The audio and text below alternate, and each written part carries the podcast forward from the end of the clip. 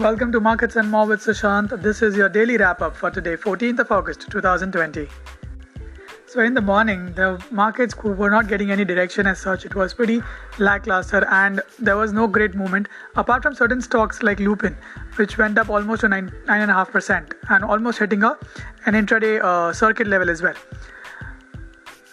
But it was after 1, 130, in fact, when the markets began to give way and out of nowhere you could see uh, every stock being hammered right left and center.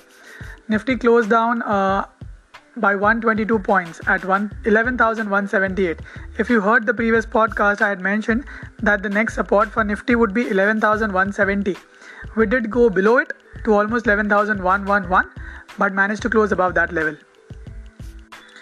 Sensex closed down by 433 points Bank Nifty closed down by 516 points at 21,680. The top gainers on Nifty were JSW Steel up 6.75 points, Coal India, Sun Pharma, Cipla, and NTPC. On the losing side, it was Eicher Motors down by 7.05%, Tata Motors, Axis Bank, M&M, and SBI. To add a word about SBI, it has been giving us false breakouts. Uh, I think it's it's a fourth fourth time, in fact, that SBI is giving false breakouts and it's not sustaining above 200. So let us understand what can happen tomorrow. That is on Monday because tomorrow and day after it's a holiday.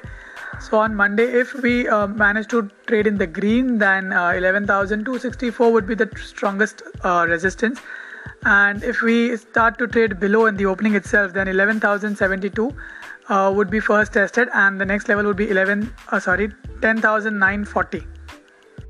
For Bank Nifty again, it will be 22,205, which will uh, two to be broken, uh, and uh, below 21,390, we can head all the way to 21,100 as well.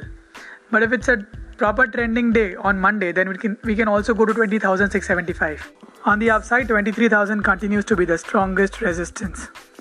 That's all for this podcast. Hope you enjoyed it. Please share it with your friends as well. You can also follow my uh, Instagram handle where I share informational videos through Reels, and my YouTube channel, which you can subscribe, is Sushant Finance. Until next time, take care of yourself and goodbye.